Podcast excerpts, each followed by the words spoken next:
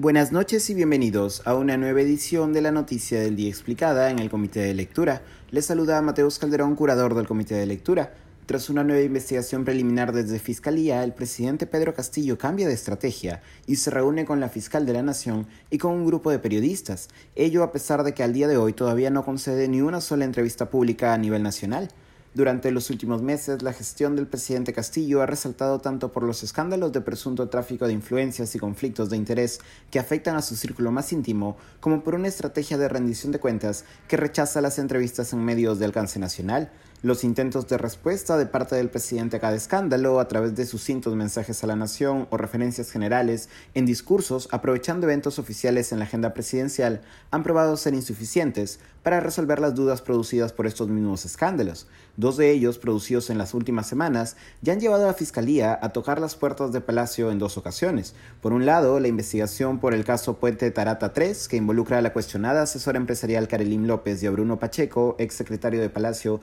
y parte del círculo íntimo de Castillo, y por otro lado la investigación preliminar por el caso de la empresa proveedora de biodiesel Heaven Petroleum Operators y la estatal Petroperú, por la que ayer Fiscalía intervino en Palacio. A pesar de que en el caso de esta última se trató de una intervención y no de un allanamiento, sí se levantó un acta dado que originalmente no se dejó ingresar a los fiscales anticorrupción. En el acta se señala que el director de asesoría jurídica indicó que, de acuerdo con el nuevo secretario de Palacio, Carlos Jaico, fue el propio presidente Castillo quien no autorizó la entrada de los fiscales. Horas después de difundirse el contenido del acta, la Secretaría de Comunicación Estratégica y Prensa de Palacio informó que, cito aquí, en ningún momento se ha dado disposición alguna a efectos de que no se realicen diligencias en algunos ambientes de Palacio de Gobierno, aunque al día de hoy no se han anunciado medidas contra los funcionarios que habrían presentado la versión falsa ante los fiscales. Ante la notoria y acumulada presión por respuestas de diferentes sectores, Castillo ha buscado establecer una estrategia de avance.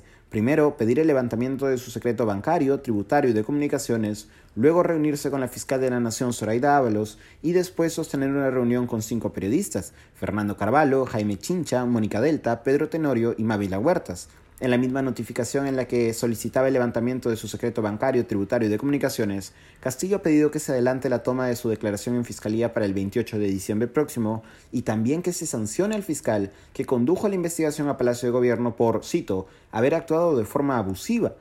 ha sido el propio Ministerio Público el que ha informado después de la reunión con Pedro Castillo. Se sabe que a la misma acudió el presidente junto con su abogado y, según información del Ministerio Público, ante las palabras de la defensa legal de Castillo, que cuestionó la intervención de ayer en Palacio, la fiscal de la Nación, Zoraida Ábalos, le recordó al presidente de la República que, cito, los fiscales son autónomos y que tienen plena facultad para diseñar su estrategia de investigación.